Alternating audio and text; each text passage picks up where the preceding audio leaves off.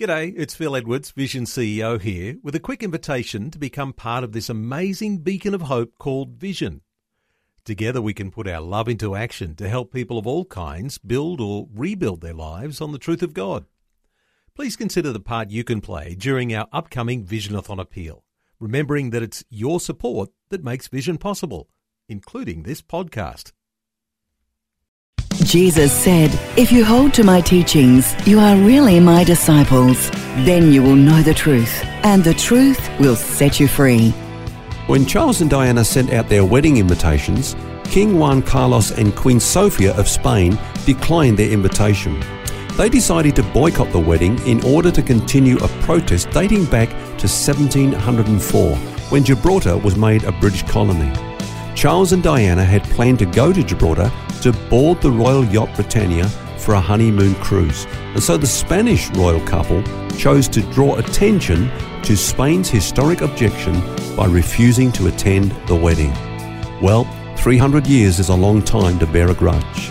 Now, we will never live long enough to have it in for someone for that length of time, but some people do hold on to offences for a lifetime. When they do, they usually fail to realize that the ones they are punishing is themselves. When we genuinely forgive someone, we set a prisoner free, only to discover that the prisoner we released is ourselves. Lewis Smedes put it this way The first and often the only person to be healed by forgiveness is the person who does the forgiving.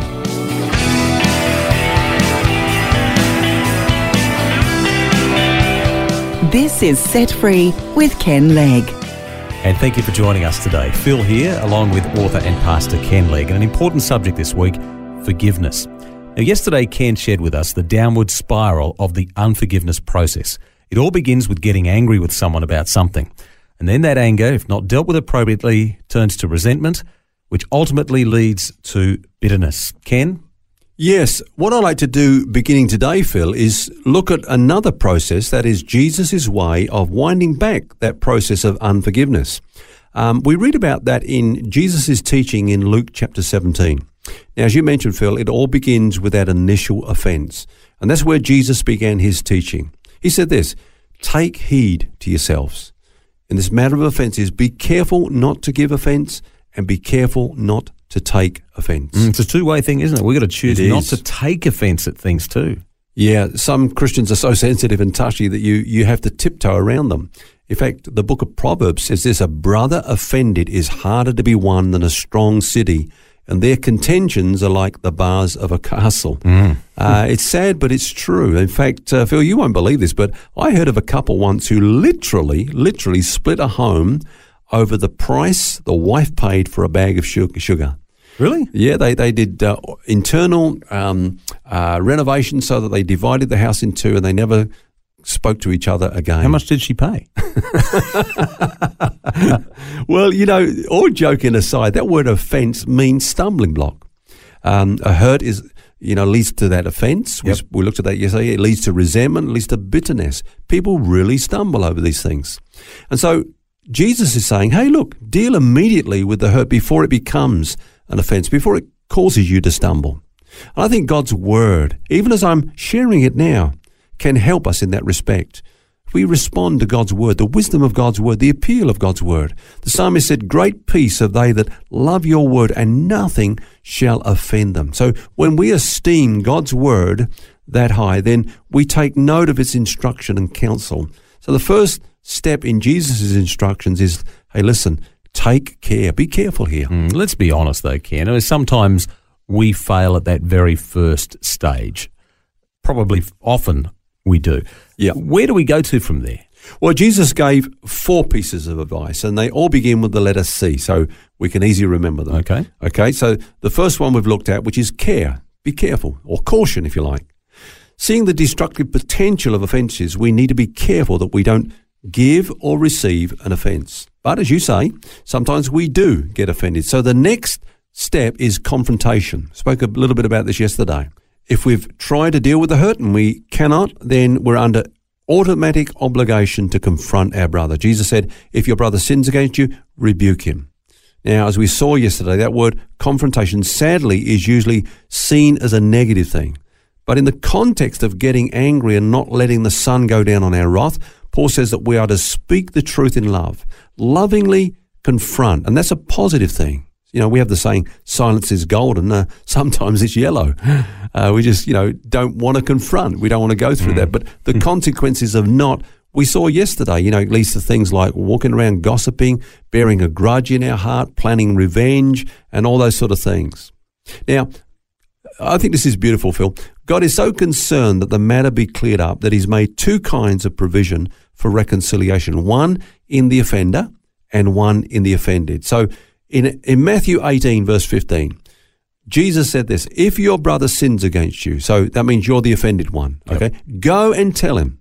And He says, go and tell him between you and him alone. Now, that's interesting. I always say there's grace for the offender and grace for the offended, but there's no grace for the onlooker. We often want to go and tell somebody else. We usually do. We tell everyone but the right person, yeah. the person who's involved and responsible. So uh, go and tell him. But then also in another passage, Phil, in, in Matthew chapter 5, he said, if you're the offender this time, and you, you, you're going to worship the Lord and you remember that you've offended someone, that he's got something against you, lay your gift down at the altar and go and get right with him. You remember that? Yeah. So you think about this, this kind of scenario.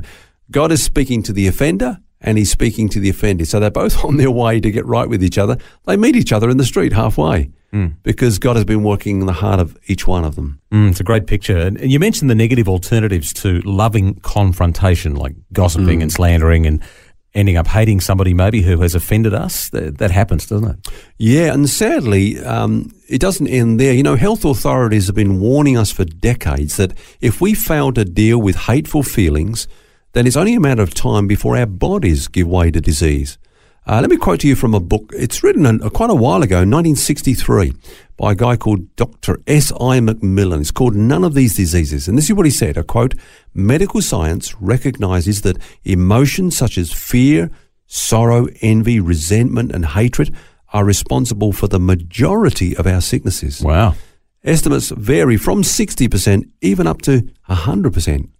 Now, this book, which was later revised and updated by this author's grandson, a man by the name of David Stern, who also was a doctor, has been so popular that um, it's had several reprints selling over a million copies and it's still selling well today. Something that was written in 1963. That's pretty good. About 20 years before you were born. Thank you, Phil. You're a friend for life. but it, this author contends that if we would let go of resentment and learn to forgive, we would see dramatic recovery from a multitude of sicknesses. And the interesting thing, of course, is that he wasn't the first one to say that. Solomon said a long time ago, the merciful man does good to his own soul, but he that is cruel troubles his own flesh. Mm. You said also that our forgiveness of others must reflect God's forgiveness of us. What do you mean by that? Well, every stage that we're going to look at, you see that what God is asking us to do is what He does with us. The first thing that God does with us, He confronts us with the truth about our sin. We've offended Him and we get confronted. That's a part of the gospel. All have sinned and come short of the glory of God. And then when we hear the gospel, you know, hopefully we respond and we believe and we're saved and we're forgiven for all our sins. Now, Phil, I believe this that getting a revelation of the fact that we've been completely forgiven is the key to our ability to forgive others. Yeah. Uh, you remember that parable Jesus told about the unforgiving servant? I've read this parable many times and I've often wondered if Jesus was making the point that the unforgiving servant didn't really understand that he was totally forgiven. So this is the guy who owed the king money, yeah, and the, and he begged and pleaded and said, "I can't pay you," and the king forgave him completely. Yeah, and it was a big sum. Yeah. First thing when he walks out of the king's court is he sees somebody who owes him a small amount yeah. and has him thrown in jail because he can't pay. Yeah, now why would he do that? He, he's probably thinking to himself, man, I've got to pay this debt. Oh, this guy here owes me a few bucks. I'll start with him. Yeah. But he hasn't heard. He's forgiven. He hasn't got to scrape and get all this money together to pay back the king. He's forgiven everything. Completely. And it's almost like he doesn't understand that. And I think those people that understand the totality and the finality of what Jesus did on the cross that we are forgiven forever. The sin question has been dealt with once and for all. One sacrifice, once forever. Now we're forgiven. You get a revelation of that. It's easier to forgive those that have offended you. You know, freely you've received, freely give to others. And that's the glory of the gospel.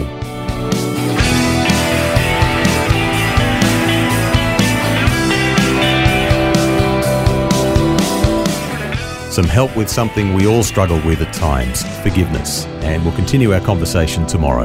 Until then, remember, you don't have to carry that baggage. God wants you to be set free. For books, DVDs, small group studies, and other resources from Ken Legg, including the book What's Eating You, which features topics from today's message, visit the Vision Christian store at vision.org.au. That's vision.org.au.